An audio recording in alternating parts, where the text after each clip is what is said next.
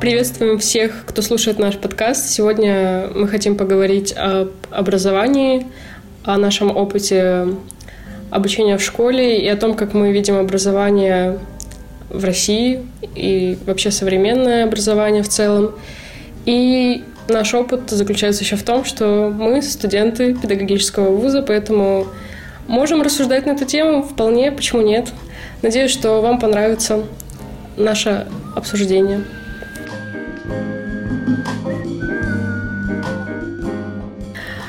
Сегодня мы хотим поговорить о образовании. И я думаю, стоит начать с того, кто учился в каких школах, у кого был какой опыт. Может быть, вы в нескольких школах учились. А, давайте поговорим об этом. А, я училась в одной школе, и так получилось, что поступила я в гимназию, а закончила лицей. Вот такая вот интересная история. У меня была школа немного профильная, можно так сказать, э, что у нас было разделение по классам, и в этом заключалась особенность этой школы. Но я не знаю, что точно, что с такого особенного. Я не могу сравнивать. Расскажите свою историю, я могу сравнить тогда только. Нет, ну, наверное, это особенно, если у тебя там был, были какие-то профили, потому что ну, не везде они есть, просто а, ну, там мы были подопытными крысами, и а, нас, а, получается, с восьмого класса, ну, это первый класс, когда такая, такая технология была использована, да, и мы с восьмого класса, получается, были, у нас были профильные предметы. И я поступила в социально-экономический класс. По, ну, там был экзамен по математике, физике, русскому языку. И типа я пони... вы понимаете, что физику и, и математику я провалила, поэтому меня взяли только в эконом... социально-экономический, но в принципе я это хотела. Ну, особенность то, что а, у меня не было ни химии, ни биологии, ни, биологии, ни, ни физики, и не, не было профиля математики. И типа у нас было только естествознание, Общесознание, наверное, какого Общесознание это естественно, само собой. И была плюс экономика. Все, никаких особенностей больше не было особо. Ну. Но это было плюс, это было плюсом, потому что на самом деле это приятный бонус, то, что ты не тратишь время на лишние предметы и э, просто изучаешь спокойно такой э, интересный предмет, как естествознание. Ну и не паришься. В принципе, это плюс. Ну, а получается, до восьмого класса у вас было просто обычно? Да, у нас была химия, биология, физика. Угу. Ну, то есть, в моем случае это было, был бонус. Вот так. Я училась э, в школе-гимназии. А, ну, в общем-то, мне кажется, прям кардинальных различий от обычной а, образовательной школы не было, но все-таки, наверное, да, уровень был немножко повыше, чем в каких-то образовательных обычных школах. Ну, там понятно, что какие-то лицеи или, там, не знаю, частные школы специализированы там, на каком-то языке, они еще круче. Ну, или там на языке, на чем-то другом.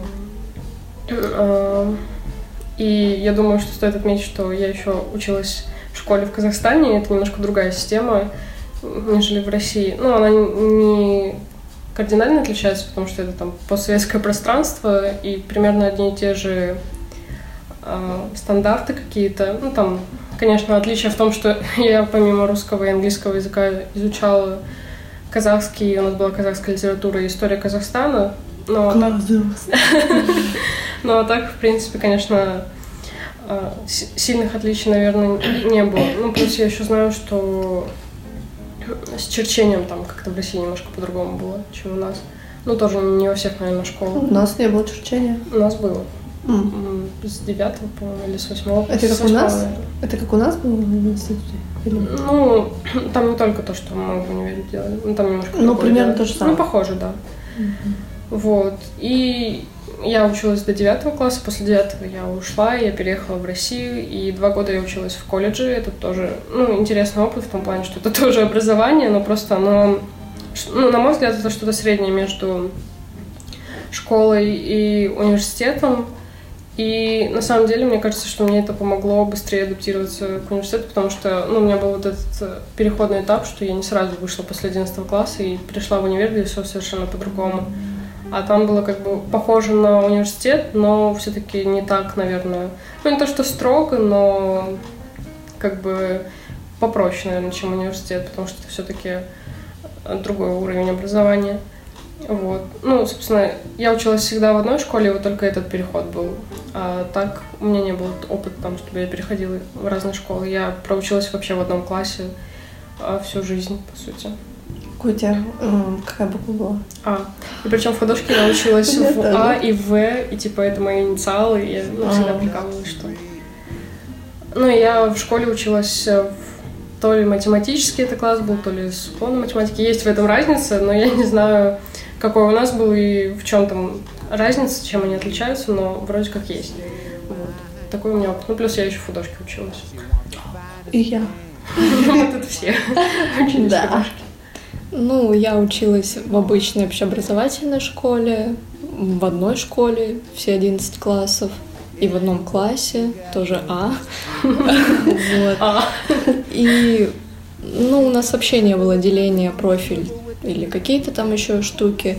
Но единственное, вот э, на нашем классе, на нашем году решили попробовать э, после девятого класса разделить нас на профиль и не профиль. Э, в профиль ходили те люди, кто собирается сдавать литературу и общество, и там было просто дополнительные часы, то есть в два раза больше литературы и общества. А те, кто пошли на непрофиль, а, у них вместо вот этих дополнительных часов э, было МХК и что-то еще. Ну, что-то такое простенькое, общеобразовательное. Вот. Ну, не знаю, что еще сказать. Ну, в художке училась. Кстати, э, про профиль, не профиль, почему-то вспомнилось. У вас были спецкурсы в школе? Это что? Да. Ну, типа, у нас были, там, допустим, 6 или 5 уроков обычных, ну, то есть базовых, и, допустим, там, шестой или седьмой уроки а, могли быть как дополнительные. Да. да. Ну, были, да, как, не знаю, там, по математике кто-то ходил. Ну, это уже скорее в английском, ой, фу, в одиннадцатом классе, когда, э, ну, там профиль, не профиль, там сдавали, и они ходили дополнительно. Не, у нас было это ну, постоянно, то есть. И все не ходили было. на, там, допустим, у нас был спецкурс там по математике дополнительно, по русскому, еще по каким-то, может, предметам. И мы ходили, ну, то есть, э, как сверх нормы мы занимались там. Типа есть э, обычная программа, и были вот еще спецкурсы там. Там по экономике, кстати, у нас был тоже спецкурс, но он как-то быстро затух. Еще у нас был два раза, по-моему, всего по религиоведению. У нас было целых два занятия. Но потом это сошло на нет. Типа больше не было. У нас были факультативы, ну, как спецкурсы, а, только в одиннадцатом классе перед сдачей а, ЕГЭ. И у нас были, получается, предметы, которые базовые, русский, математика. А насчет э, религиоведения у нас это было только в начальной школе. К нам приходили, приходил один священник из местных, серьезно. Ну, он, он был в мирской одежде и, и проводил, типа, несколько уроков. Не, у нас это был просто учитель, ну, учительница по mm-hmm. истории, и она просто рассказывала, что вот существуют там mm-hmm. такие-то религии, типа три основных, как бы общепринятых, mm-hmm. там всякие течения, ну, по сути, такая просто информация. Агитационная пропаганда. Ну, это скорее как история. Да, больше. это скорее больше как история. Ну, типа, это... А почему тогда про политику так не рассказывают? Типа, вот что, какие... Ну, ее хватает, наверное, ну, на истории да, так. На истории. Mm, ну, не знаю, типа, я вообще не поняла, к чему этот предмет был, потому что он реально быстро загнулся. То есть мы два раза, наверное, максимум туда сходили, и потом у нас больше не было. А, еще у нас был такой интересный предмет. Я думаю, в России, наверное, такого нет. Самопознание. Типа, это нам, психология, типа? Да, это основано на психологии. И этот предмет вроде как где-то там подсмотрела то ли дочь э, Назарбаева, mm. бывшего президента Казахстана. По-моему, да, дочка его. И его вот внедрили в, школ, в школах, и вот у нас было это самопознание. Mm-hmm. Ну, как бы, наверное, это интересный предмет, но у нас просто не всегда получалось, что, нам его интересно преподавали. Ну, как преподавать, это вообще больше там на всякие тесты, на познание себя, там, картинки, не знаю, какие нарисовать. У нас была ужасная учительница одно время, и мы ее вообще все не любили. Потом она уволилась, по-моему, или где-то ушла, что такое. Вот. Ну, как бы он реализован был не очень, по-моему. А так идея, наверное, была бы неплохая. У нас что-то похожее было в 11 классе. Э, это была, был предмет психология, и там, получается, нас был типа выбор профессии, и, в принципе, практически каждый знал, куда пойдет кем будет, ну, в теории. И там были интересные задания, такие упражнения, типа, кем вы ну, планируете быть или кем вы мечтаете быть через 10, там, 15, 30 лет. И все писали, и потом угадывали, кто это будет. Ну, вы поняли, да? То есть это все так вот рандомно смешивалось и угадывалось. И тоже очень на, над самооценкой э, работа была. Э, типа там всякие упражнения были для, для поднятия или, наоборот, уменьшения. Ну, в общем, интересно то, что... И я думаю, что именно на этих предметах наш класс, он как-то немного так... Сплотился? Да, сплотился. Ну, кстати, вот ты про профессиональную там, ну, что Да. профессию Мгм. выбирать. Там даже была презентация, я скажу больше, типа, кем ты хочешь стать, и там прям визуализация э, в презентации, то есть это, в принципе, ну, довольно прикольно, мощная да. такая штука, да. Просто я хотела сказать о том, что в России и в Казахстане просто это мой опыт. Мгм. То, что я слышала там, и то, что у меня в школе было, что там профориентация реализована вообще просто максимально ужасно, и все заканчивается на том, что приходят всякие чуваки из там колледжей и говорят, вот, приходите к нам, у нас там можно э, стать бухгалтером за три года и 10 месяцев. Ну, типа, никто не рассказывает тебе, какие вообще профессии бывают, потому что, ну, понятно, что там бухгалтер или продавец или там учитель знают все, но есть же еще куча всяких профессий, о которых многие не знают, не знают, в чем заключается там их работа. И никто об этом не рассказывает, никто не проводит тесты в школах для того, чтобы дети могли понять, там, кем им стать, потому что это ну, большая проблема, что многие даже там 11 лет отучившись, не знают, э, куда им поступать, Мгм. и им никто в этом не помогает. Ну, понятно, что есть там тесты, э, ну, сторонние, ты можешь там Да. в Академгородке, в технопарке обратиться, и там, Да ладно. да, там есть такая, не знаю, насколько там это А сейчас эффективно. можно мне обратиться? Ну, там за- заплатишь деньги, и ты можешь в любом возрасте пройти А, тестирование. это тест, а он электронный? Ну, я так понимаю, к ним надо приезжать, потому что... Ну, мне кажется, и в интернете можно такой найти. Ну, просто в интернете, если какие-то бесплатные, это может быть более поверхностно, у них там может глубже. Ну, я читала, что отзывы хорошие на это место, как бы. Поеди. Вот. э, Просто ужасно, что в школах такого нет, и что реально никто не помогает поделиться. Ну, потому что у нас- невыгодно. У нас в школе был такой предмет отдельно, типа там он даже как-то аббревиатурой назывался, и там именно было, что Выбор опре- профессии. Да, выбор профессии. у нас и мы проходили вот эти тесты. Э, Ну, мне было неинтересно, потому что я знала, там, куда мне идти, типа, по тестам все выходило одно и то же, Мгм. и я не особо слушала, скорее, там, читала что-то свое. Я не знаю, насколько это помогло, там, моим одноклассникам, которые, там, не знали, куда пойти или еще что-то. Ну, как бы, ну, это было, но так, типа, как для галочки, как будто бы. Мгм. Типа, вот мы там предоставляем выбор, но насколько помогло это, я не знаю. Ну, просто у, у меня не было такого, что там какие-то тесты кто-то проводил для того, чтобы там люди поняли, что у них там какие-то предрасположенности больше к этой профессии или к той. Реально вся профориентация заканчивалась в том, что нас собирали в актовом зале и туда приводили всяких чуваков из колледжа, и они такие, вот, мы из такого-то колледжа, у нас там такие-то направления есть, и все. К нам приводили пожарника. Единственный раз, кого приводили из профессий, только пожарника. Мы к пожарным сами приходили, у нас О. рядом пожарный, ну, как бы вообще пожарка рядом, МЧС, и мы приходили постоянно, ну, два раза точно были, и смотрели, как они спускаются с этих труб, и там машины эти смотрели. Ну, приходили к нам, я помню, ну, как я запомнила, это вот из военного, типа, чего-то там училища или что. Ну, в общем, типа, они такие, mm-hmm. вот вы там думаете, что военные это только там двоечники, которые там никуда не поступили, но у нас, типа, нужно тоже учиться на пятерке, иначе там, типа, ну, не допущен или отчислят или еще ну, что-то. Да, это же смотря mm-hmm. какие военные. Mm-hmm. Ну, типа, в кадетских всяких корпусах там, на самом деле, еще фиг поступишь, потому что там конкурс большой. Mm-hmm.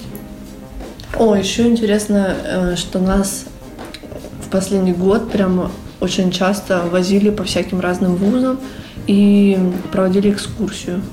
То есть, э, ну, они были экономического, экономической направленности, э, всякие Сибакс, этот торговый, который торговый, mm. на студенческой, mm-hmm. который. И что там еще? Экономический, э, который НГ, э, я не знаю, как который тут в центре, да? Да, в центре, который mm-hmm. тут недалеко. Вот. Ну, то есть они все, конечно, были такие экономические, какие-то торговые, ну... Ну, потому что класс. Да. Ну, Нас никуда я не бы, я бы э, на самом деле исправила это вот, точнее добавила в этот предмет всякие разные творческие вузы и какие-нибудь ну, да, физмат, там, не знаю. Не все участники да. в экономическом классе хотят именно угу. с экономическим образованием да. связывать свою Я жизнь. думаю, всем плюс и э, плюс универу, то, что по-любому кто-то, ну, ну, возможно, есть такая вероятность, что кто-то пойдет один-два. И, по сути, это реклама, которая вот ну, живая я думаю, реклама. это тоже нацелено на массы. Типа, mm-hmm. видишь, у вас в целом класс, да. то они думают, ну, ну наверное, да. лучше на те, которые там больше людей пойдет. А те, кто там творчеством занимается, они и так пойдут только в творческие, mm-hmm. потому что там зачем им куда-то в другое место идти, например. Если ну, они хотят конкретно чем-то заниматься, то ну, им не нужна экскурсия для одного человека. На самом деле все вот эти экскурсии, они настолько смешные со стороны. Ну, просто когда У нам... нас самый лучший вуз. Да, когда к нам приходят и показывают там, какие мы да. офигенные, а ты просто учишься и, и знаешь все косяки. Да. И, конечно, это как с квартирой. Продаешь, тут отличный вид, солнечная сторона, там все дела, шумные соседи, их тут нет. Ну да, понятно, что никому не выгодно да. говорить там инстантки, но... Угу. А, все припудривается. Да что на самом деле ты узнаешь, как все плохо. Ну, конечно, не все плохо, но много недостатков. И просто это, с другой стороны, провоцирует то, что эти недостатки никто не исправляет. Mm-hmm. Но с другой стороны, а если люди там э, захотят, они и так поступят в этот универ. Mm-hmm. И если они уже разочаруются, то как бы, ну, это дальнейший их путь как бы. Вот. Какой, ну, какое отношение у вас было к школе? Не знаю, может, э, вам нравилось в школе учиться, может, вы, не знаю, закончили, помахали ручкой, сказали, слава богу, этот ад закончился. У меня было двойственное отношение. Ну, с одной стороны, мне нравилось то, что там были мои друзья, э, с которыми частично, с некоторыми я до сих пор общаюсь. Э, много разных историй веселых. Но в целом, как система школы, мне не очень нравилась, а, потому что на каких-то а, есть такая такая закономерность, когда ученик, например, не получает э, хорошие отметки по какому-то предмету, а, у него перестает, ну, Мотивация? Да, мотивация отсутствует, и, и уже все, уже не хочется. А это, это базовый предмет. Это как моя, ну, у моей мамы есть знакомая, ее муж в университете работает уже много лет. И она все время говорила, что сначала ты работаешь на дневник, а потом дневник на тебя. Да, и вот это, ну, на самом деле, с одной стороны, да, это может в какой-то мере Правда. правильно, но в другой это странно, когда там на человека поставили клеймо троечник, mm-hmm. ему всю жизнь да. ставить тройки, да. просто потому что когда-то он там э, плохо mm-hmm. там сдал предмет. И при этом там отличнику будут всегда его вытягивать. Угу. Даже и... если он будет там. Да, если он вообще там уже давно не отличник, угу. его будут тянуть, лишь бы там у него была пятерка. Там. Ну, это, я думаю, СССРовская вот эта тема совковая. То, что любимчик или там типа понял, значит, он всегда будет понимать. Ну, Не, ну проще же, ну им же это тоже бонус дают. Да. Они если золотую медаль получили, им деньги за это дают. Да, типа Поэтому рейтинги, школы, там, да, лучше это. тянуть того, кто, ну, хотя бы базу какую-то знает, и там, ну, окей, дотянули его там до пятерок, чем там тот, кто троечник, он не факт, что потом станет отличником, и им бессмысленно его уже так тянуть. Ну просто мне кажется, что это в какой-то степени легкий путь, что они думают, ну как бы зачем заниматься этим человеком, он там уже конченый, грубо говоря. А, ну, можно дать ему просто мотивацию. Может, он отличником не станет, но он может лучше учиться, если вы ему поможете в этом. А все, как бы, ну, идут легким путем, можно так Ну да, сказать. Это, это конечно, многие ужасно. учителя так считают, им проще как бы... э, Ну, они просто о себе думают, и Мгм. все, это, от вот этой системы. Найдется там какой-нибудь учитель, если скажет, что ты можешь на самом деле, типа, не ленись там или еще старайся.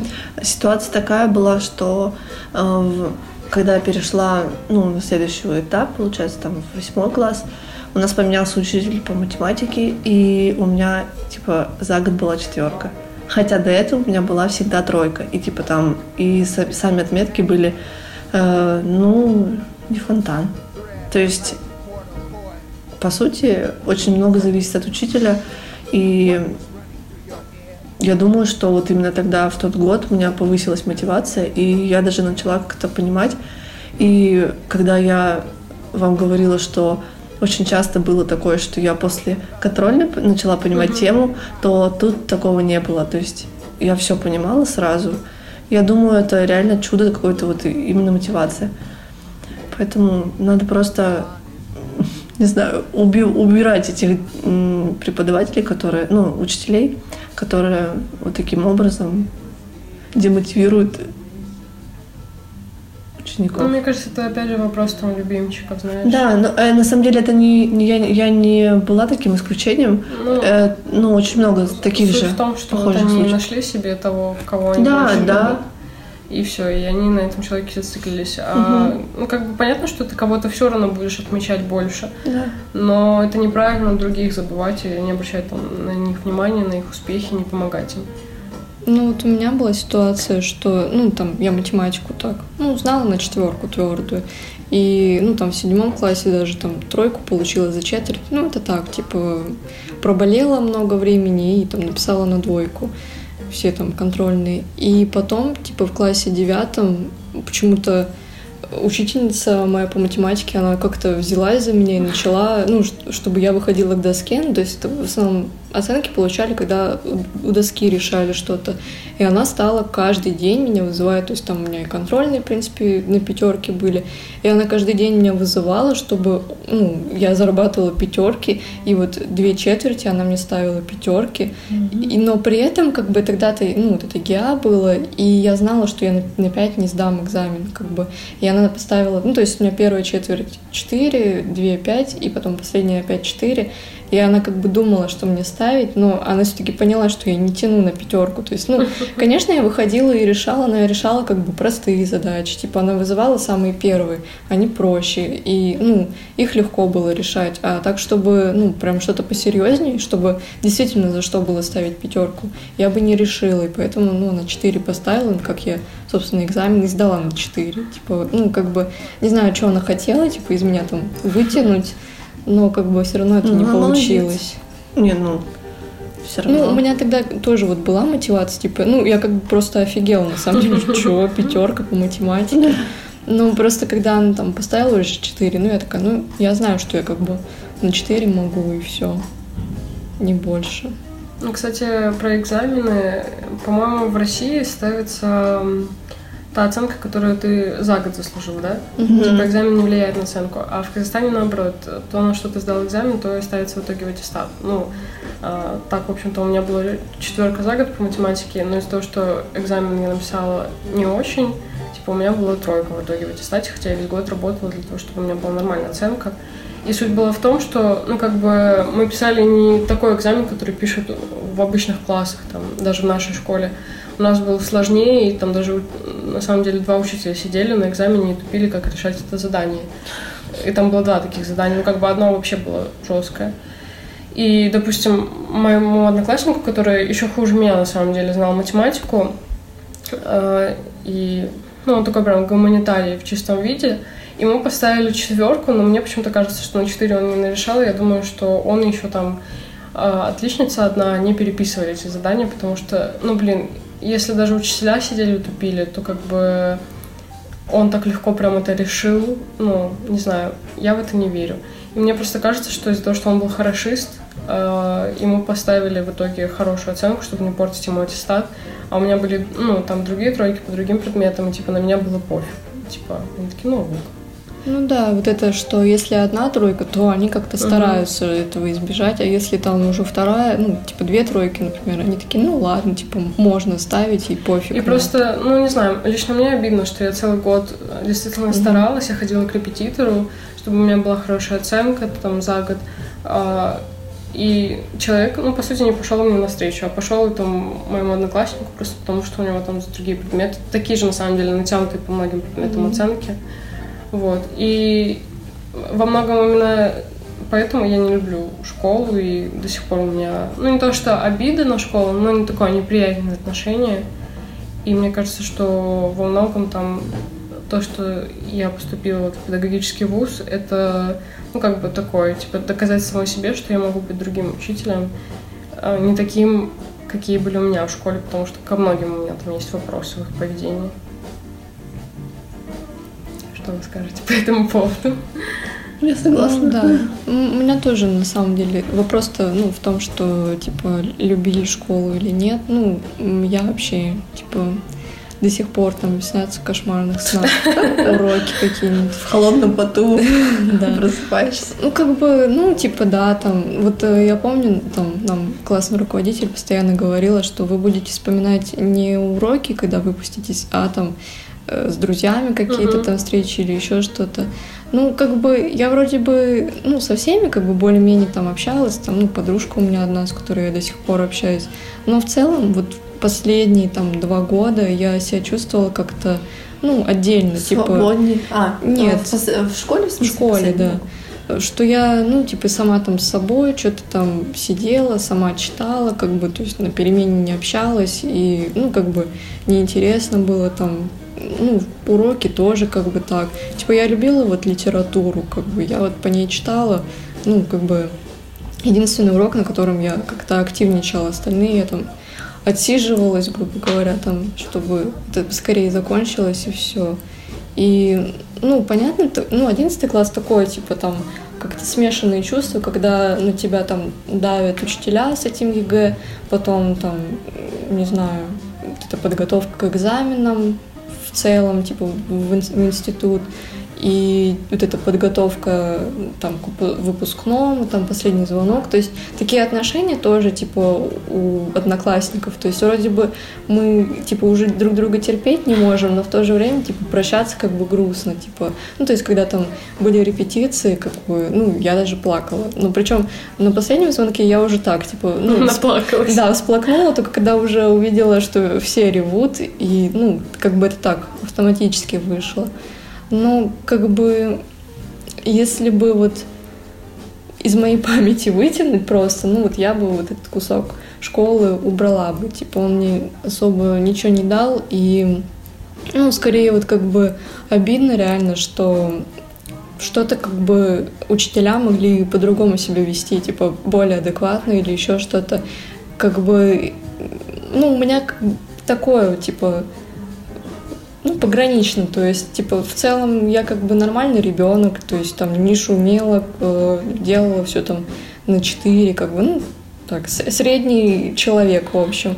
Но при этом отношение ко мне было какое-то такое, типа, не то чтобы среднее, но как будто бы не очень, типа, что тут вообще, типа, что-то там знаешь или еще что-то. Ну, вот были какие-то учителя там, ну, замещали, и ну, они умные, видно, как бы, и они чувствовали, что, ну, я тут не просто так сижу, типа, что-то там говорю. И вот, ну, такие учителя мне нравились. А те, кто сами как-то недовольны своей жизнью, ну, это и чувствовалось на самом деле.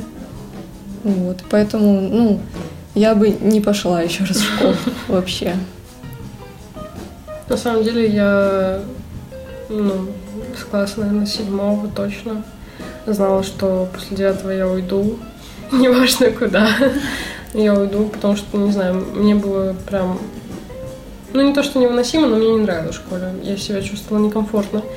И на самом деле я вообще ни разу не жалею, что я ушла, хотя я в колледже отучилась всего два года, и потом я благополучно сдала ЕГЭ и поступила в университет. И, в общем-то, я не потеряла там годы со своими сверстниками. Ну, в одно и то же время я поступила.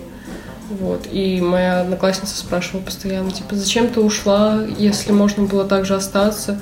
Но, блин, э, на самом деле это вообще небо и земля, потому что в колледже тебе, э, ну, как бы, там никто не планирует, что ты сдашь ЕГЭ и уйдешь, как в школе. И там вот эти два года за тобой никто не бегает и не достает тебя со сдачи экзаменов, там не нагнетает обстановку, вот этого стресса не было. И ты просто ну, сам готовишься как-то к экзамену. Ну, там были преподаватели, которые помогали, там по русскому, допустим. И все, и ну, ты просто сдаешь экзамены. И нет вот этого вот э, постоянного нагнетения, что вот вы ничего не сдадите, там вы ничего не знаете, вообще как вы там закончите школу и нет вот этой погони за какими-то рейтингами школ. Ну, всем, по сути, все равно, как вы сдадите. То есть, ну, не сдали, это ваша проблема, вы просто остаетесь учиться дальше тут. А там, если вы сдали хорошо, вы просто можете э, забрать документы, получить там аттестат о среднем образовании и уйти, там, поступать в университет.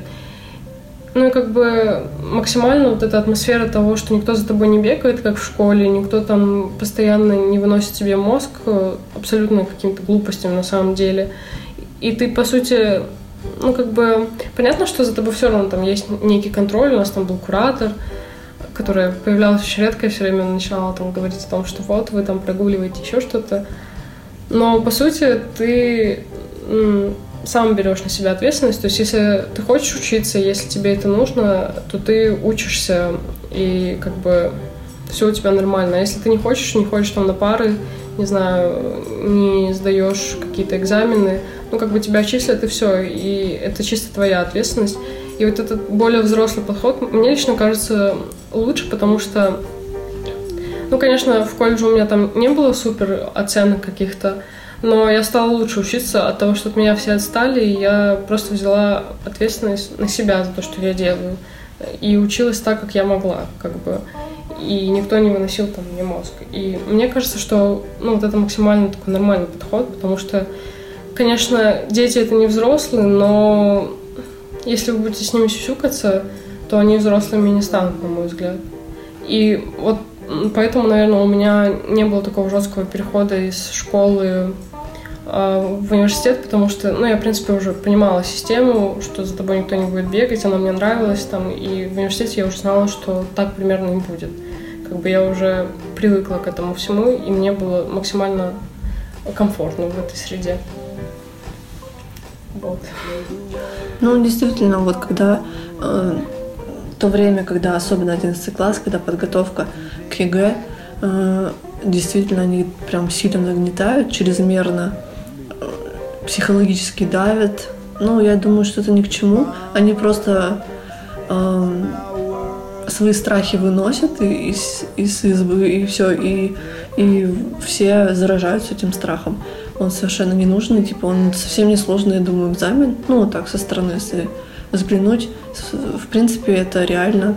Просто нужно спокойно, с холодной головой решить э, все, что в, не, в нем ну, есть и все. Просто я не понимаю, почему учителя ну, боятся типа, ЕГЭ каждый год. Э, ну, понятно, мм там что-то меняется. Ну, типа, вы же даете, вы же знаете эти изменения, и вы даете вот эти изменения как бы целый год. Зачем это нагнетать и так вот бояться, как будто бы, ну, не знаю, как будто бы все не сдают мм каждый год, ну, и, да. и ни разу никто не может сдать, что, ну, ну не сдают там единицы, как Голодные бы. игры какие Да, то, ну, как бы зачем так? И точно так же вот с дипломом сейчас, типа, каждый год одно и то же, а какая-то у кого-то трясучка непонятная, угу. как будто бы первый раз. А потом они удивляются, что, не знзнаю, какие-нибудь подростки кончают жизнь самоубийством угу. от этого напряжения. Да. Особенно если ты там, не знаю, отличник какой-нибудь, и на тебя еще больше давления. Там, ну, моя подруга, которая была отличницей, мы с ней учились. И она как раз осталась в 10 и 11 классах.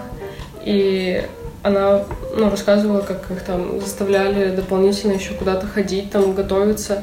То есть, если ты плохо учишься, то как бы всем насрать, mm-hmm. ты можешь не ходить никуда, там, дополнительно не готовиться. Если ты отличник, то, ну, ты и так лучше учишься, чем другие, но при этом тебе надо еще ходить постоянно на какие-то дополнительные занятия, там, постоянно тебя контролируют, постоянно тебе выносят мозг, что вот, тебе надо обязательно на пятерку сдать экзамен, потому что тебе надо подтвердить оценку, потому что учителям тоже за это может прилететь, что они там поставили за год пятерку, а он экзамен сдал на четверку, например. И им даже ставили там по истории как раз-таки э, четверки, потому что учительница очень боялась, что они не оправдают на экзамене эту оценку. Ну, как бы, блин, человек все равно же работает, и по его работе вы ставите оценку. Mm-hmm. А на экзамене, может, просто звезды не сошлись, mm-hmm. и ну, человек не может знать все. И вот эта вот система реально каких-то рейтингов постоянных, это действительно так давит на детей, да. особенно на детей, потому что взрослый mm-hmm. человек может еще как-то с этим справиться, а ребенок далеко не каждый может, когда там ему отовсюду про это и там ЕГЭ говорят или ЕНТ. И, кстати, я помню, мы как-то разговаривали на какой-то паре, я сказала, что я, в принципе, рада, что я сдавала ЕГЭ, а не ЕНТ, и все так на меня посмотрели, типа, что нет, наверное, людей, которые рады, что они вообще сдавали ЕГЭ. Да. Просто в сравнении, там, когда э, в ЕНТ три, по-моему, обязательных предмета, что ли. Ну, какой третий?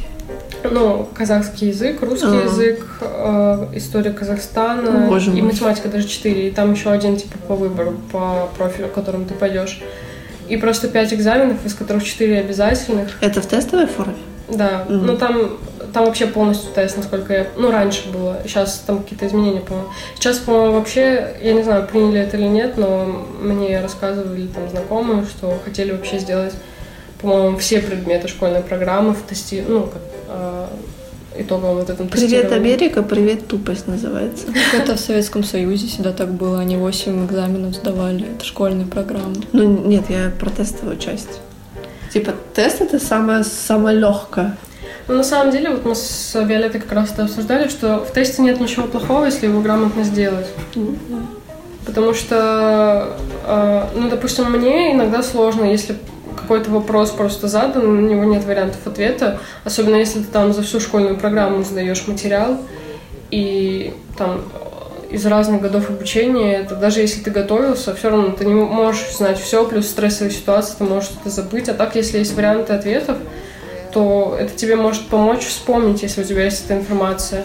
Ну, понятно, что есть вероятность наугад там, но опять же, если тест составлен, что там несколько вариантов ответа, то угадать два или три там уже сложнее, чем один ответ в вопросе. Поэтому, на мой взгляд, в тесте нет ничего плохого, если его правильно составить и правильно вообще систему там сделать, что, например, есть тестовые э, варианты заданий, а есть там, допустим, устная часть, где ты там пишешь или там рассказываешь что-то, ну, допустим, даже пишешь там сочинение или еще что-то, ну, то, что ты не можешь просто угадать, там какое-нибудь эссе, и почему бы и нет, в общем-то.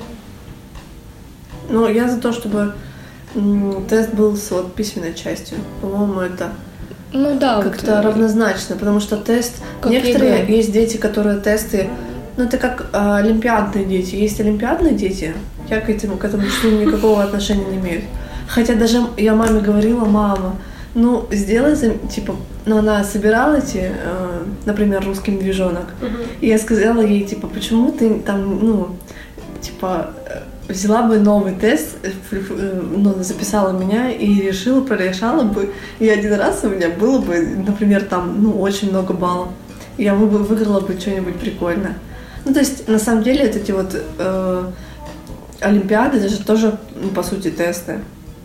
Вот. И, и есть люди, которые не, э, ну, не для теста, ну, у них мозг, ну, да, разум понимаю, не для теста. Нужно индивидуальный подход. Да. Ну, То есть, как ЕГЭ, собственно, ну, там же да. есть тестовая часть, есть письменные Я и эссе, и поэтому, если ты тесты не очень решаешь, то зато ты хотя бы вытянешь там на письменное. Если у тебя с письменной не очень, то ты хотя бы тесты ну, там нарешаешь. Ну, просто, как э, наш декан постоянно повторял, что мы дети ЕГЭ. Ну, то есть, не знаю, ну, кому-то сложно там билеты сдавать, э, что ты реально можешь просто, не знаю, переволноваться и забыть, даже если ты это учил. И, блин, э, на самом деле все очень сильно еще зависит от везения, от того, как звезды сошлись, потому mm-hmm. что там тебе может попасться удачный билет, на который mm-hmm. ты точно знаешь ответ. А какой-то, ну, ты можешь его хуже знать, или там ты не успел его хорошо подготовить, или еще что-то, и ты его сдашь хуже. Ну, как бы вообще, ну, объективности а, оценки знаний, по сути, нет. Даже вот э, история искусств, когда у нас была, и я, допустим, готовилась прям, я действительно все это изучала, потому что я знала, что там нет возможности списать что-то. Ну и как бы мне, ну, в какой-то степени даже было интересно это все изучать. Но просто нам дали билеты, которых не было в списке тех вопросов, которые нам дали. И мне они попались. Кому-то попались только те, которые были в списке. И я своими силами получила четверку, потому что, ну, я просто те знания, которые у меня были, рассказала, и, но я не ответила там на те подвопросы, которые были не из того списка. Ну, понятно, что я не готовила, даже если мы где-то проходили, все равно ты должен подготовиться, эту информацию освежить и как-то структурировать ее в своем мозгу, там, не знаю.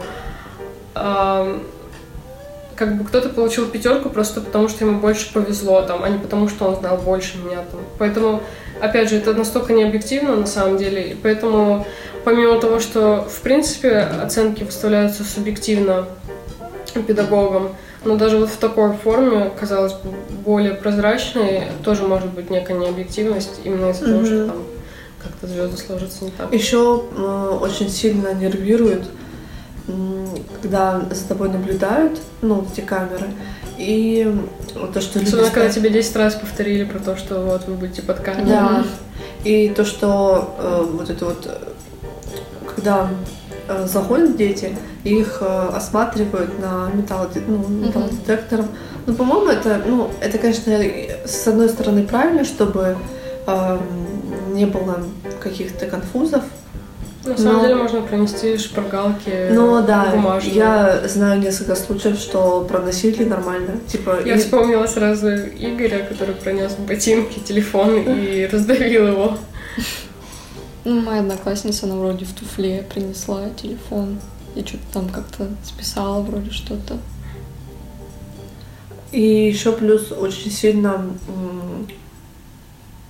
ну, неправильно а, я знаю случаи, когда девочке стало плохо, ну, де, девушке, а, и на ЕГЭ, и она э, попросила помощи, но ей не поверили, и, в общем, и она скончалась. Ну, то есть они настолько... Э, как? Протокол каком-то работают. Да, то есть они уже не верят реальность это или это шутка. Ну, то есть они не могут понять это. Но я думаю, что это же не, не знаю, ну это вообще это ерунда. Да, это, это, тест, не, это жизнь. Господи. Да, это, это, это неделя твою uh-huh. жизнь ну, не предопределяет, да. что все, вот если ты стаж, то значит ты будешь жить только так. Типа это вообще просто экзамен, uh-huh. который, ну, ты там выходишь из школы, может, ты вообще никуда не пойдешь uh-huh. учиться, yeah. или потом куда-нибудь пойдешь. Ну, как бы просто это не жизнь и смерть, как бы. Ну да, такое. многие просто до такого абсурда добавляют. Да, так и мало того, что дети в это углубляются и в это верят, и для них, и, ну, и для, для меня в том числе, это был бы, ну, позор семьи, позор э, себе, ну, я действительно говорю, э, если бы я не сдала ЕГЭ, и, ну, хорошо не сдала ЕГЭ, это было бы очень плохо.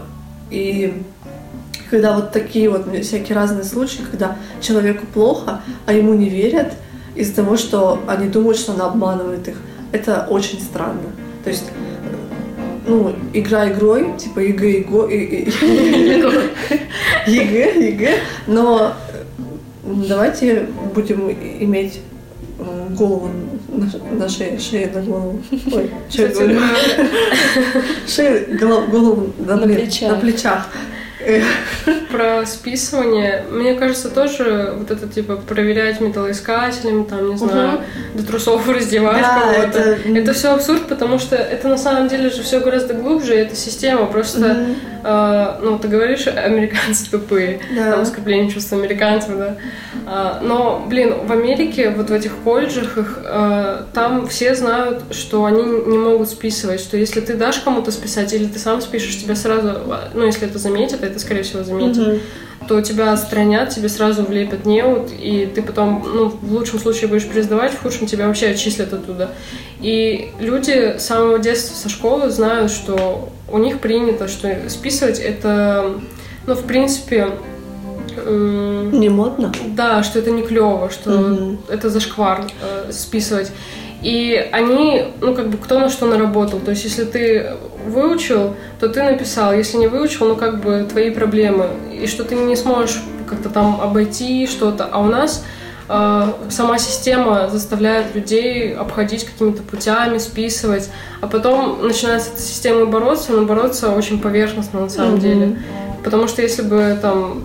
Ну, это не только в Америке, и в Китае, по-моему, то же самое, что там дети сразу знают, что они должны сами учиться, что э, там они не спишут, им не повезет где-то, и что вот то, что они знают, ну, там 90% именно это им поможет хорошо сдать экзамен. И это, мне кажется, гораздо лучше, чем действительно вот так, когда ты думаешь, а, ну вот у этого препода спешу, а у этого не спешу, а потом ты и в жизни будешь так, э, там, не знаю, будешь конструировать самолет и будешь думать, ну, вот сейчас я там э, спешу эту схему там, а потом этот самолет упадет, потому что ты на самом деле ничего не знаешь, ты не профессионал. Поэтому надо бороться с этим как-то не так поверхностно, как у нас это делают. Ну да, это должно скорее тогда из школы идти, а не просто вот э, вс- все 11 лет ты можешь списывать, а вот Мгм. именно на экзамене нельзя. Мгм. бы, И мы вот будем наблюдать в 30 глаз Мгм. за этим, как ты не списываешь. Пытается, пытаешься не списывать. Мгм. Еще про Америк, э, про американские, про американскую систему образования. Я думаю, что ну, нашему менталитету э, близко, ну и уже настолько родное вот это вот ощущение, что ты единый класс, ну то есть ты часть класса э, на протяжении вот э, 11 лет, ну раньше было 10, ну то есть все время э, у тебя все время рядышком одни, одни и те же люди, то есть с первого по 10, 11 класс, ну там по 9. А в Америке у них там совсем другая э, история.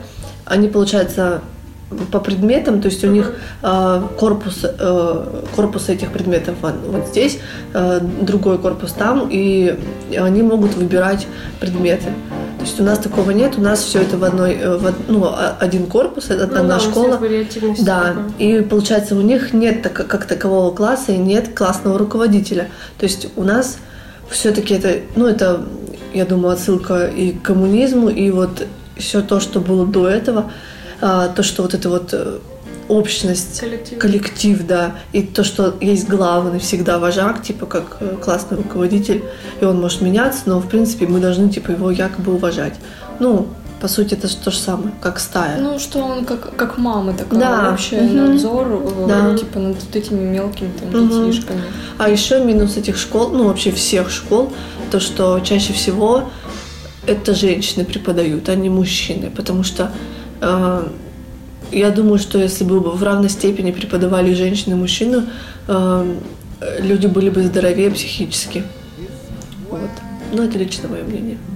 Ну, я не знаю, насколько это влияет, но мне кажется... Мне кажется, это очень сильно влияет. Просто, ну, допустим, в России не очень... Как это Популярная эта сказать? профессия? Ну, с такими зарплатами ни один мужчина, который хочет э, как-то продвинуться, обеспечить свою семью, не пойдет работать в школу. Ну вот.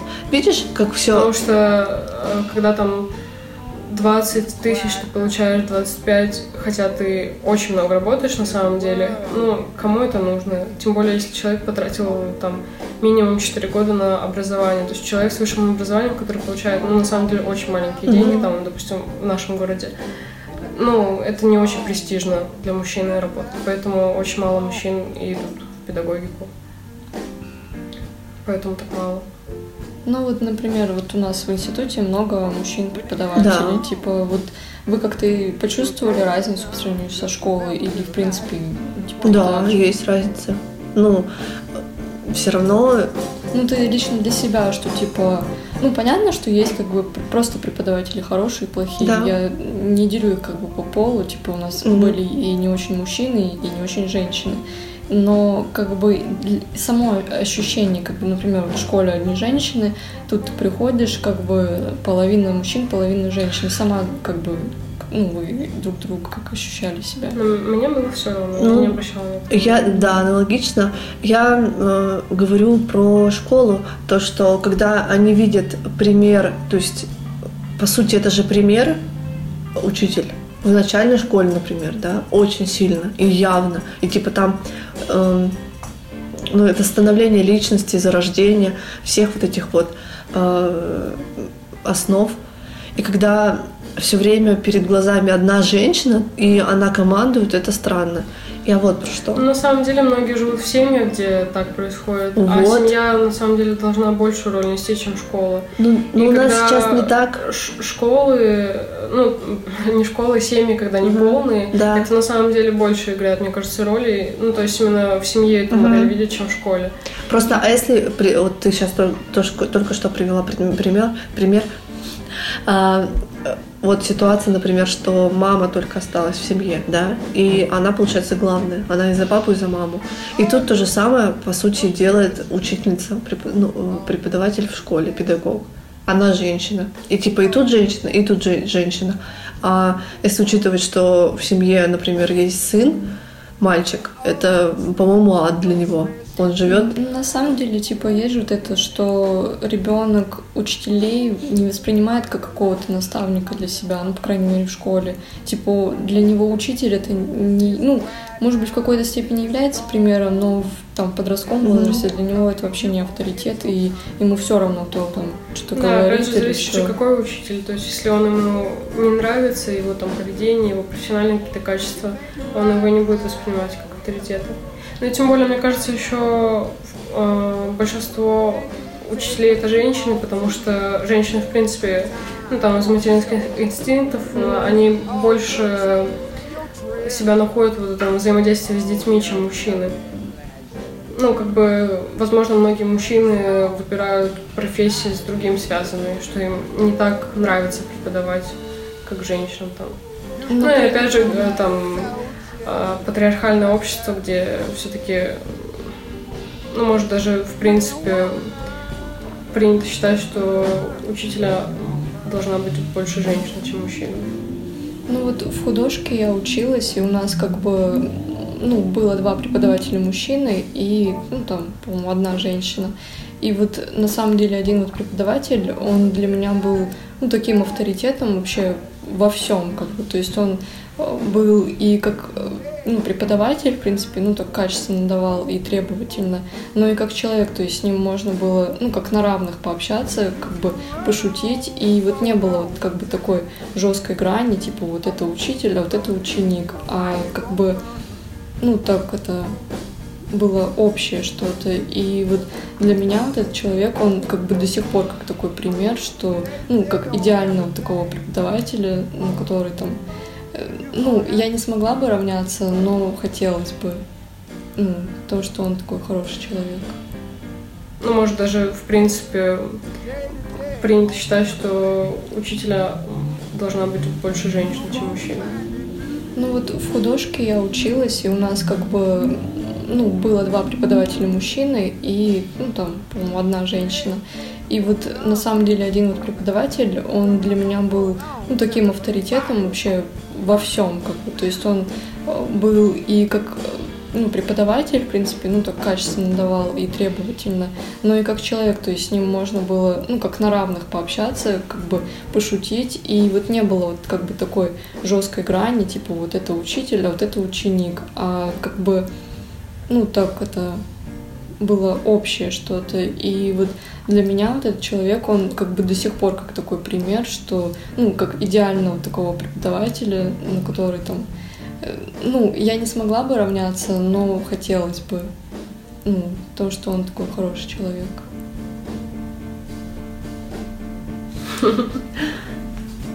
Ну, я за то, чтобы мужчины шли в педагогику. Я вот про... Я за это агитирую всех. Вот. Ну, как минимум, надо Да, да.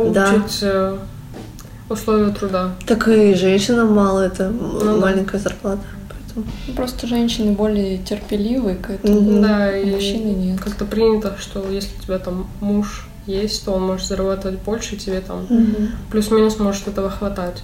Мгм. Но вообще, конечно, это не деньги, я считаю. Тем более, когда человек не просто там э, вагоны разгружает, и у него нет высшего образования, когда человек все-таки потратил раньше вообще там 6 лет, да, 5, не знаю. Ну, то есть это немалый срок, он потратил это время на получение образования и получает такие смешные деньги. Но это как бы еще и сложная работа все-таки Ну с да. детьми, это общение, это э, тоже много людей разных. Ты должен обучить Подход. и да, вот этот подход иметь, как бы, ну, вообще даже изучить эту психологию там возрастную и потом ее применить грамотно на практике, это большой труд и как бы странно, что он оплачивается там на Мгм. какой-нибудь реально уровне, там, не знаю, кого там Потому ну, что ра- рабочего, который просто делает механическую работу, не прикладывая ума своего. Еще мне кажется, что проблема в том, что многие не понимают, что а, работа учителя не заканчивается на нахождении его в школе с детьми, что он приходит домой, он проверяет тетради как минимум, а как максимум он еще всякие бумажки заполняет. И по сути он работает намного больше. Мгм. И где-то я недавно видела, что кто-то там почитал, что вот у учителей одна из самых э, маленьких продолжительностей э, времени в сутки я уже работы. думала о жизни. Ну, жизни может быть тоже с таким стрессом. Но суть в том, что они посчитали, что очень мало времени, там даже, ну, допустим, если одна ставка, ну, даже если там полторы или две, то есть как бы типа это немного. Ну, хотя две это уже, в принципе, полный рабочий день, по сути. Но суть в том, что даже если он работает в одну смену, он приходит домой, проверяет те же тетради, и это та же работа, просто Мгм. ее почему-то никто не учитывает. А как И бы- оплачивается Да. очень мало. а многие люди приходят после работы домой, и они ничего не Мгм. делают, э, связанного с работой. Как бы, ну, там, не считая каких-то тоже специфических э, э, профессий, как там бухгалтер, который тоже может днями и ночами работать, и ему тоже это могут не оплачивать. Но просто еще вот зарплата складывается из того, что все считают просто ставками, которые он отрабатывает именно на территории школы. Мгм. Ну, Именно в классе. Да. Ну, На самом деле, я думаю из-за того, что ма- маленькая зарплата из-за того, что это государственные сотрудники, так скажем. Ну, то есть они же работают на государство. Ну, государственные школы. То есть это Ну, все на самом деле, бюджет страны. Когда люди работают в частных там всяких фирмах, ну мы не говорим сейчас э, конкретно про школу, но в плане того, что э, там официальная зарплата у них вообще может быть там 10 тысяч или 11, потому что все там укрываются от налогов и все прочее. Поэтому сложно судить, как бы. Ну, я Но- думаю, причина еще и в этом. И Ну, как и возможно. медики, и Ну, потому что если там где-то пожарный, Да. получаешь 16 тысяч, как бы мужчина, который рискует жизнью каждый день, ну, тоже такое. А это, ну, то есть это государство ему не может Мгм. заплатить больше. Точнее, не хочет. Потому что я думаю, что денег достаточно в бюджете, чтобы платить больше. Тем более за такую работу.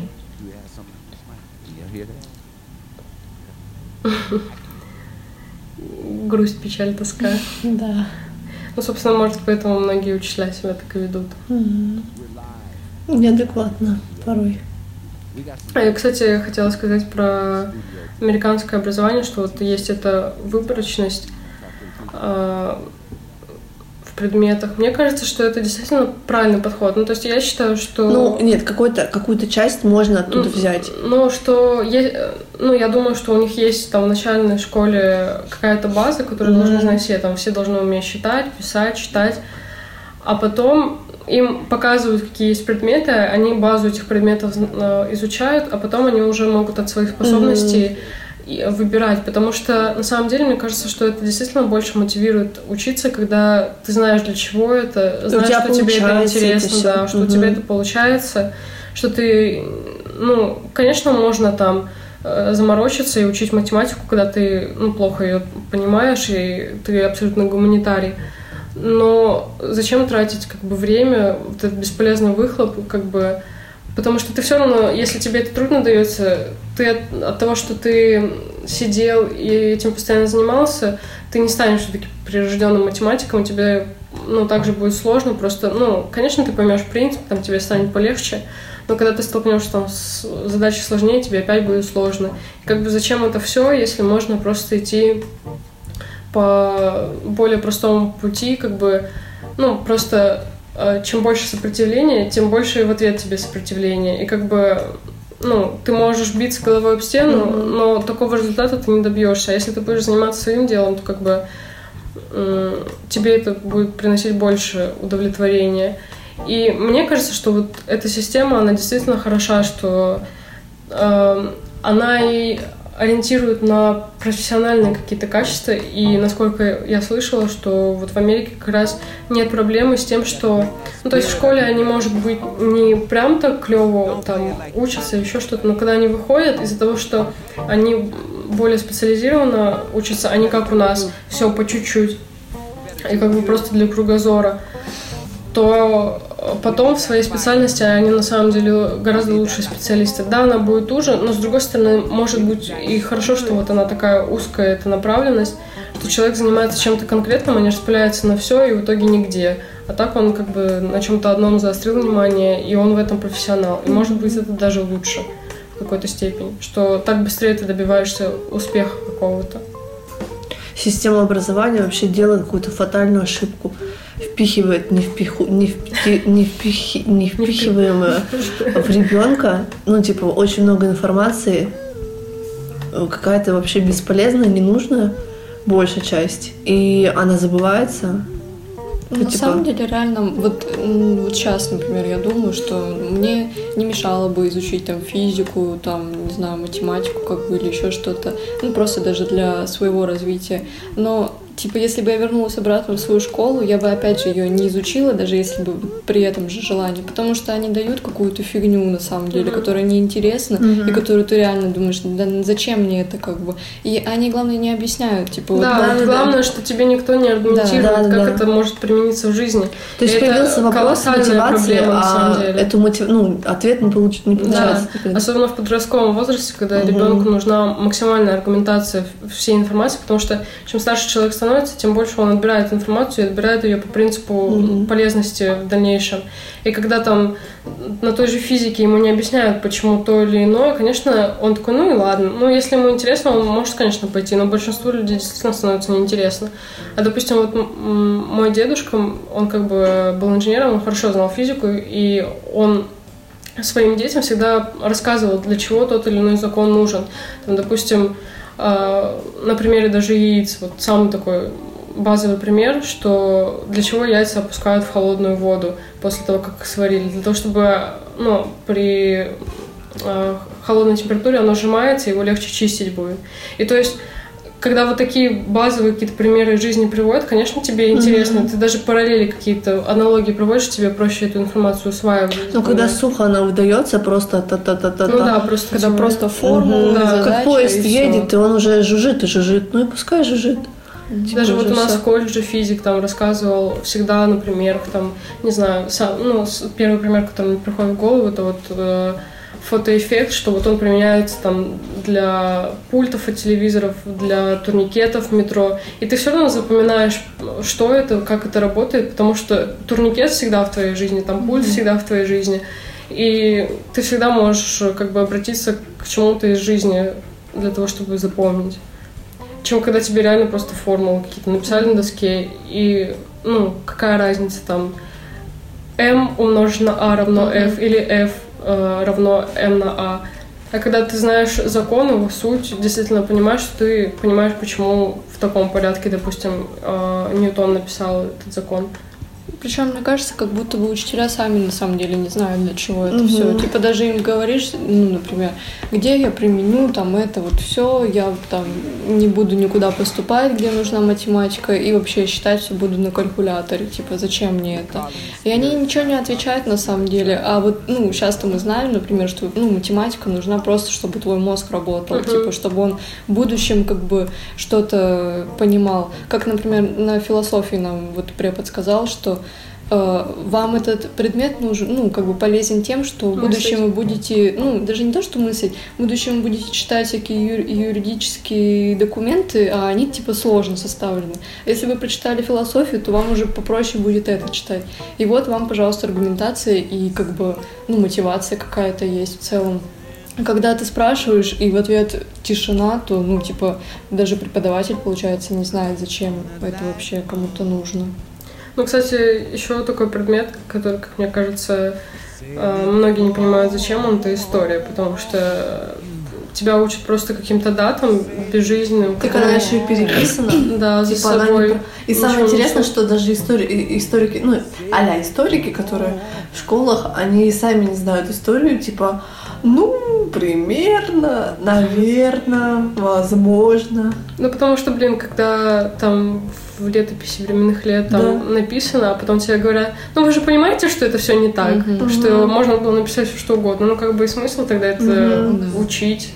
Как бы. Учить просто историю, сказки какие-то учим. Ну, И такие, о, а, я... а потом еще и люди, которые выучили даты, о, а я знаю эти сказочные даты. у». и просто реально настолько ужасно преподают историю. Тут, э, мне даже сложно вспомнить э, каких-то учителей истории, которые, на мой взгляд, бы как-то ее интересно преподавали, что ты Мгм. действительно понимала, для чего это тебе. И вот э, я уже говорила про то, что я радовалась, что я сдавала не ЕНТ, а ЕГЭ, потому что вот эту историю Казахстана это просто вообще тихий ужас для всех выпускников в Казахстане, потому что, во-первых, ее там переписывают каждые несколько лет, там несколько учебников, ты должен в каждом учебнике, и там разные могут быть даты, могут даже события по-разному быть описаны, но даты в основном. И что ты должен знать, в каком учебнике какая дата была. Ну, как бы это абсурд. Тебе бы хоть, ну, одну дату запомнить, а Мгм. тут тебе на одно событие три даты. Потому что там один э, историк сказал так, другой так. И как бы, ну, а смысл? Ну, я запомню эти даты. И что мне это даст? Ну, потом будешь щеголять этими датами. Просто, ну вот э, в университете, когда мы проходили там историю искусств, и там всегда были какие-то аналогии, там, не знаю, почему рисовали полных женщин, и всем это так нравилось, потому что люди начали есть нормально, когда все вот эти территории были открыты, там все такое. Вообще там же сахар появился. Ну, типа вот эти вот... э, Там, в принципе, в еде Всё. перестал быть такой дефицит, они Мгм. стали лучше питаться, и это стало ну, Культ кра- еды, поэтому да, что культ, да, красиво, когда человек тела. полный. И как бы, когда тебе вот на таких примерах приводят, там, или почему появилось там искусство авангард, там, почему Малевич нарисовал черный квадрат, который все так не любят, там, спорят э, насчет того, хорошо это или плохо. А когда ты понимаешь, почему Малевич к этому пришел, ты уже по-другому относишься к черному квадрату, как бы. Ну, и всегда нужно вот эти вот Закономерности. да, показывать в истории, потому что это и мыслить учит человека. Мгм. Потому что когда ты становишься старше, там, ну, ты уже сам что-то изучил, и ты можешь анализировать что-то там, обсуждать, понимать, почему мы сейчас так живем, почему такие вещи происходят в нашей современной жизни, и что они берут там а, начало еще там сто лет назад. Это гораздо интереснее, если бы такой подход был, больше бы людей любило историю в школе, там им было бы интереснее. Еще эм, я думаю, что учителя, которые преподают в школе, они как бы ну, так варятся в этой э, в этом предмете, в котором, ну, который преподают, что они немного такие, как ну не как в клетке, а как э, такой, как э, воронка, то есть которая засасывает, и они уже другое ничего не видят, они просто ходят все время по кругу и все время Ну да, одинаково. кстати, мне кажется, они иногда забывают, что, Да. извините, Что э, дальше когда ты у него готовишься постоянно развития. к одному уроку ты, конечно, знаешь эту тему на 5 с плюсом, потому что ты в течение там 10 лет каждый день рассказываешь разным классам Да. одну и ту же тему. А когда ученик должен пройти твой предмет и еще несколько, конечно, он не может запомнить все это. Потому что, опять же, специализация, что ты специализирован на конкретно этой теме. И ты ее, конечно, прекрасно знаешь. И он, э, ну, хороший, реально хороший учитель, он должен э, мало того, что знать базу, ну, то есть то, что э, есть в, в- ну, в планах, в, в системе, ну, то, что Программе. нужно, да, в программе, что нужно рассказать, выдать э, уч- э, ученикам.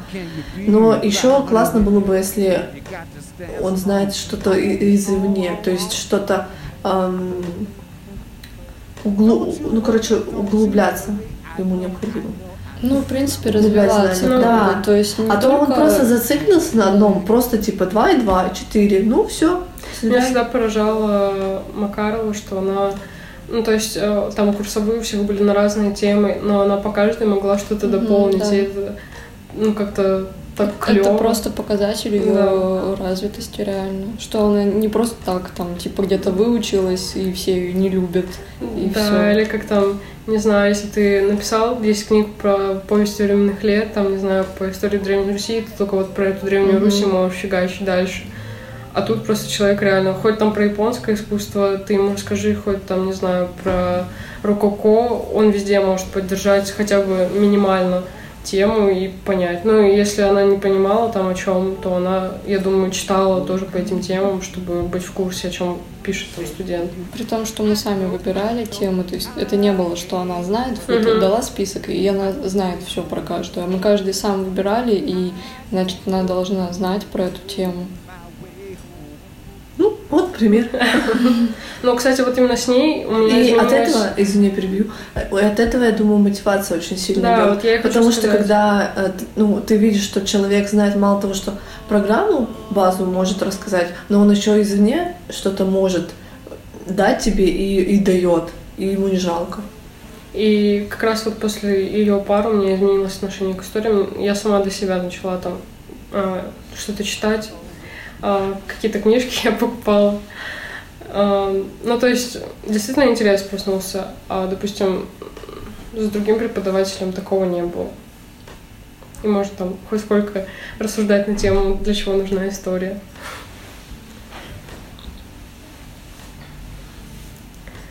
Вот. Так. Ам, что мы еще обсудим? Давайте обсудим домашнее образование. Да, я тоже хотела. это Я за сказать. домашнее образование. По-моему, это суперская идея.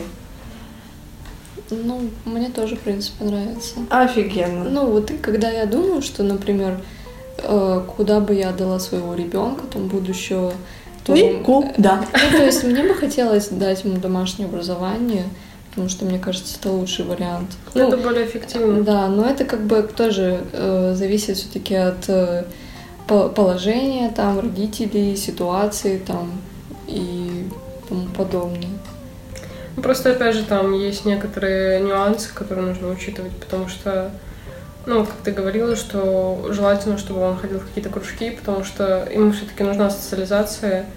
И причем, ну, мне кажется, что э, как бы школа иногда, конечно, жестко, там у некоторых действительно жесткие истории там с буллингом и со всем таким, и там со стороны учителей, со стороны сверстников, но это же тоже некий опыт, и ну, человек, возможно, должен его пройти, потому что если он в таких э, тепличных условиях рос-рос, а потом он вышел, и тут на него это все обрушилось, он может просто не выдержать. Ну, вот как ты сегодня рассказывала про свою племянницу, да, по-моему, что она Ну да. Ну вот э, на самом деле я тоже вот как бы думаю, ну то есть это как школа жизни такая, Мгм. что, ну то есть есть жесткие люди, есть там типа слабые, и вот как бы ребенок это все видит, он там проживает, чтобы потом выйти в мир как бы и понять, ну. Но мне вот на самом деле еще интересно, что, ну, например, есть дети, да, вот они учатся в какой-нибудь элитной частной школе, они живут там в элитном районе, например, где, ну, там все там примерно одного достатка, там он общается с, там, с друзьями, там, ну, в смысле, с детьми друзей, там, родителей, то есть они все, ну, допустим, ну, как бы в одной среде, Мгм. вот, как бы он, э, так сказать, не видит этой, там, быдло бедной жизни, как бы он в досадке живет, там, например, поступит потом в вуз какой-нибудь тоже хороший, и потом устроится на работу также. И вот, например, ну то есть вот он живет вот так вот, и по сути он как бы отстраненно, ну от, от другой какой-то там жизни, и вот ну, как бы, может быть, он и не встретится на самом деле вот с таким чем-то жестким. Понятно, если его там забьют в подворотник, как бы этого не избежать, как бы хоть где он там, ну, будет взросшен там, или учился. И вот, ну, как бы мне вот это интересно, что, ну, если он как бы все-таки может, как бы, ну, там родители могут обеспечить, или он сам, что именно в определенной среде как бы существовать, то, может быть, ему и не нужен вот этот э, горький опыт жестокой там школы, например. Потому ну, что насильно, типа, этот опыт не, не нужен.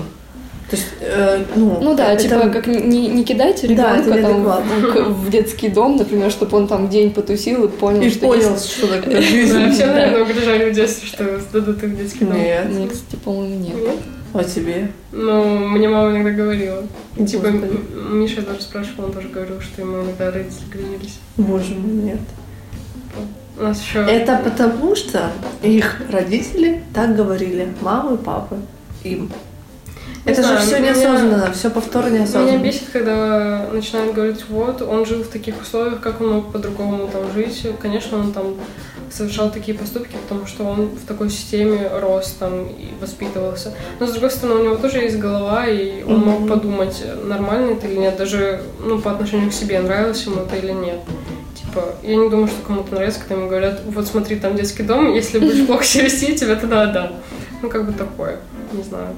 Ну да, причем, ну, как бы детский дом это одна из версий, там, например, мне там говорили, там, цыган. дядя заберет, mm-hmm. да, там кому-то цыган, кому-то там баба Яга заберет. Типа это все один какой-то, ну, разные названия, mm-hmm. а одна цель, типа просто припугнуть ребенка, чтобы он замолчал, замолчал и да. вел себя там прилично. А про бабу Ягу э, мне мама рассказывала случай, э, что его пугали, что придет баба Яга, и как-то раз постучала женщина, а она была седая. И она очень похожа на Бабу Ягу. И когда он открыл ей, и типа, и у нее еще голос такой был специфический, и он подумал, что это Баба Яга, пришла за ним, и он умер. Жесть. Ну, у него остановилось сердце от испуга, и он умер. Так что это реально запугивание не работает никогда. Лучше, чтобы он не боялся, ребенок, ну, чтобы у него страх. Ну, у просто него... границы. Э, да. Ну, то есть все считают, что это такой легкий способ, там просто его Это легкий способ. И все, и он будет бояться, и поэтому так не делать. Но да. он в какой-то момент вырастет, поймет, что это было просто запугивание, mm-hmm. и может быть даже хуже будет да. себя вести. А потом он будет запугивать. Ну. Либо своих детей, либо вот своих престарелых родителей. Ну, поэтому, не знаю, я к этому негативно отношусь, когда реально там а, ну, мы с Мишей как раз спорили о том, что там ну, я слушала подкасты, там вот рассказывала девочка, что а, им учителя говорят, что если их там отчислят из школы, ну, во-первых, их не могут из общеобразовательной школы просто взять и отчислить. Ну, как mm-hmm. бы на это очень весомое основание. И нужно... даже если преподавателям не нравится этот да, ученик, типа... типа... Тем более, если он, он по месту жительства ходит в эту школу. А во-вторых, а, короче, если, ну, или, или если они уйдут, короче, mm-hmm. школы там переведутся в другую, то все там документы м, отправят в ту школу, куда они собираются поступать, и там все оценки, их там рекомендации какие-то, их могут туда не взять, если mm-hmm. у них там плохие рекомендации. Но просто как бы и ей взрослые пытались объяснить, что это не совсем так, как бы что это обязательное образование, которое в Конституции у нее есть право на это образование, да. ее не могут просто взять и не взять там куда-то взять и не взять. Ну, в общем, а, что отказать, как бы это, или отчислить ее из школы, это довольно весомые аргументы должны быть у школы. И это не просто так, и все равно в какую-то школу ее точно возьмут, потому что это ее право на образование, mm-hmm. и не могут отказать в этом праве. Вот. И просто, ну, для чего тоже им учителя это говорят, причем, видимо, не один учитель. И Миша говорит, ну, что такого? Э, ну, сейчас э, они там, ну, девочка, по-моему, в третьем классе учится, что она еще не осознает, там, какая разница, просто они будут себя там спокойнее вести. Ну, те, кто неспокойно себя вел, я считаю, они будут себя плохо вести, и на них это не повлияет. А кого-то может это реально запугать, и он будет потом бояться, что его там не возьмут, и у ребенка будет стресс какой-то. И, ну, это реально какой-то такой очень простой и, не знаю... Бесполезный способ. Какой-то, да, очень глупый и, ну, честно говоря, не от самого большого ума. Типа, первое, что пришло в голову, это запугать ребенка, чтобы он боялся, что его там не возьмут куда-то и, не знаю, чтобы он просто себя хорошо вел. Это как нам в школе тоже постоянно там ну, были там у нас двоечники, и там те, кто прогуливал, и она, ну, классный руководитель постоянно говорила, я это в характеристику вам напишу, что типа ведется какая-то характеристика. И они вот в этот момент как бы вот так вот столбенели, но все равно продолжали также прогуливать. Ну, то есть они вот в этот момент типа, о, страх, типа, но ничего не меняли как бы. А когда мы закончили школу, оказалось, что никакой характеристики уже давным-давно не ведется, никуда это не отправляется. Ну, типа, что это вуз пойдет и все такое. И вообще это все байки какие-то. И типа зачем это было все? Как с бабой Гой. Да, ну то есть реально зачем это было говорить до 11 класса, там характеристика, характеристика, а потом оказалось, что ее нету.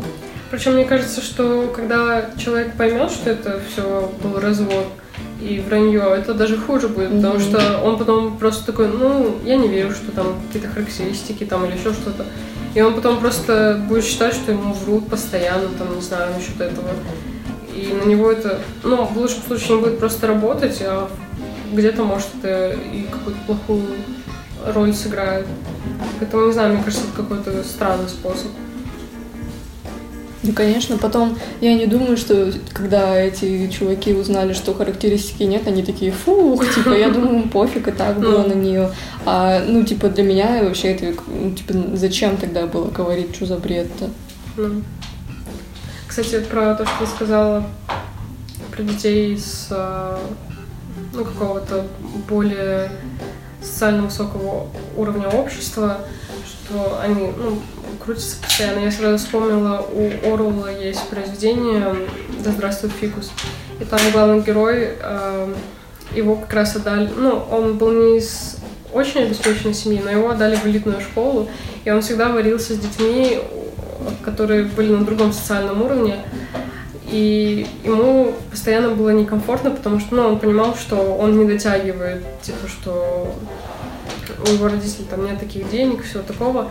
И у него из-за этого был жесткий конфликт со всем материальным, то есть он всю жизнь, ну, до какого-то момента боролся с, ну, так называемым бизнес-богом что он отрицал это все материально, он там даже не хотел работать на высокооплачиваемой работе, потому что он максимально пытался от этого всего абстрагироваться, что типа ему это не интересно. Да.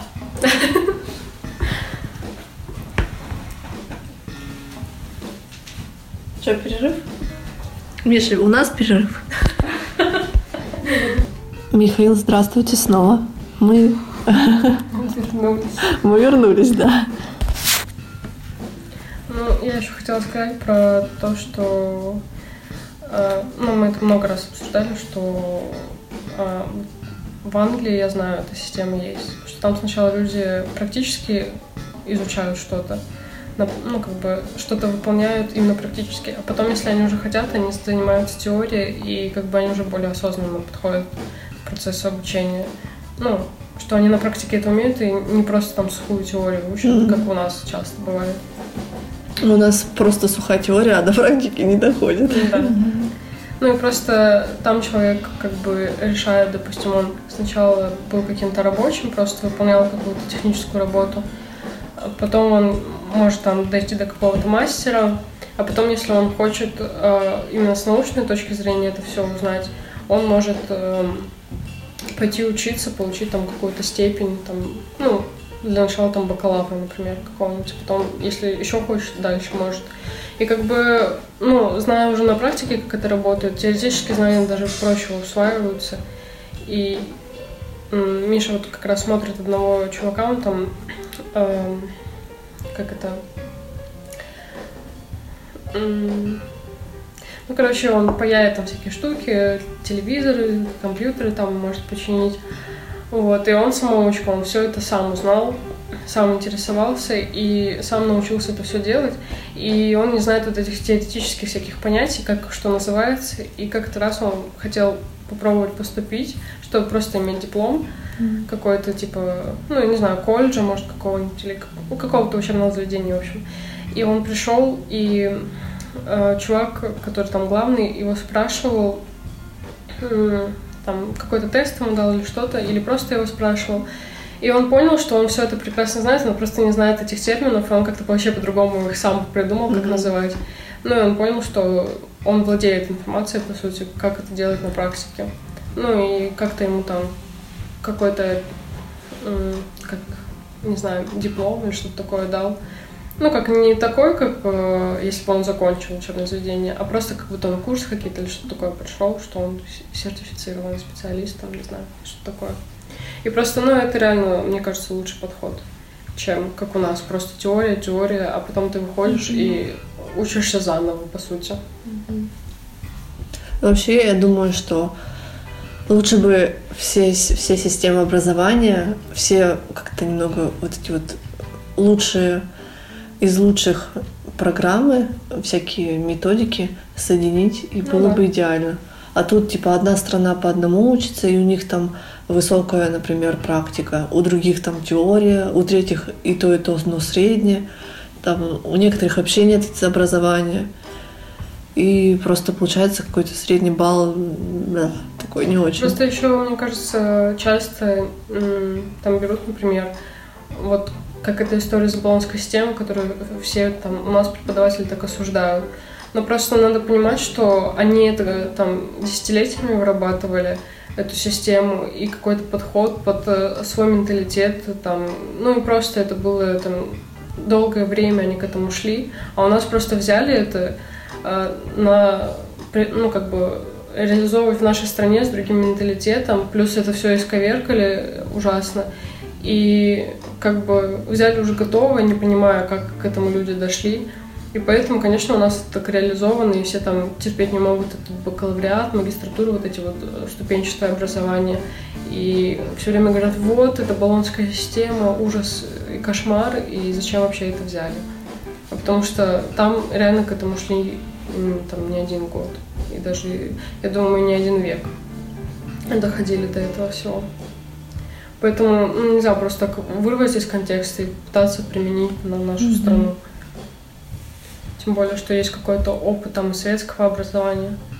И там, опять же, когда говорят, что в Советском Союзе было такое хорошее образование, там все такое. Ну, может, и Оно да. было строгое. Э, как бы, но в нем тоже было куча минусов. Угу. И почему-то про это все умалчивают. И постоянно говорят, что вот раньше все такие молодцы были, там все читали книги, самая читающая нация. Ну, как бы просто... Не факт. Вот моя мама факт говорит, что она одна из редких экземпляров, которая читала. Реально, типа, если бы же... эти люди тогда читали, мы бы и сейчас mm. видели всех этих там, да. взрослых и бабушек э, Которые читают, да. А нет. Да. Тем более они бы своим примером, своим там детям заразили бы да, кого-то, да. показывали. Это же не просто тоже откуда-то взялось, mm-hmm. что вот. Тем более, на самом деле, тоже много людей, которые, ну, там, наших ровесников или тех, кто младше, которые читают. Да. Mm-hmm. Просто почему-то все на это закрывают глаза, mm-hmm. все время говорят, вот, смартфоны, там, вы уткнулись. Да, Наоборот, по-моему, это читают. увеличиваются возможности электронной, например, книги или просто ну, электронные издания, которые редкие. Их можно угу. ну, с такой, с такой техникой изучить. По-моему, это классно. Ну, просто даже элементарно нет такого дефицита, когда там да. все одну книжку передавали. Да, да. Или они были дорогие очень угу. сильно. И типа только для элиты. И там, когда можно было легко достать, э, не знаю, капитал какой-нибудь, там, ну, все, что связано с коммунизмом, mm-hmm. там, социализмом, типа все эти э, теории. А про искусство, кстати, очень мало. ленинизма, а там какого-нибудь, э, ну, даже довольно популярного автора было сложно достать. И там надо было обмениваться с кем-то, mm-hmm. или там связи какие-то подключать. Да, и то, что многие книги были запрещены вообще, ну. нельзя было читать и говорить даже про этих там писателей или поэтов. Я уже вспомнила, типа, э, весь мир ГУЛАГ, а ты в нем служеница.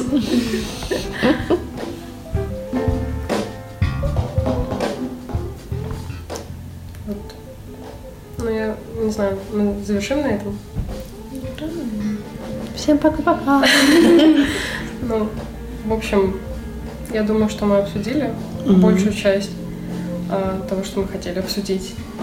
И надеюсь, что у нас получилось интересное обсуждение, интересный разговор. И тем, кто это послушает, было интересно послушать нас. Да, масло масляное, ну да ладно. А, В общем, всем спасибо, кто послушает это когда-либо. И пока. До встречи.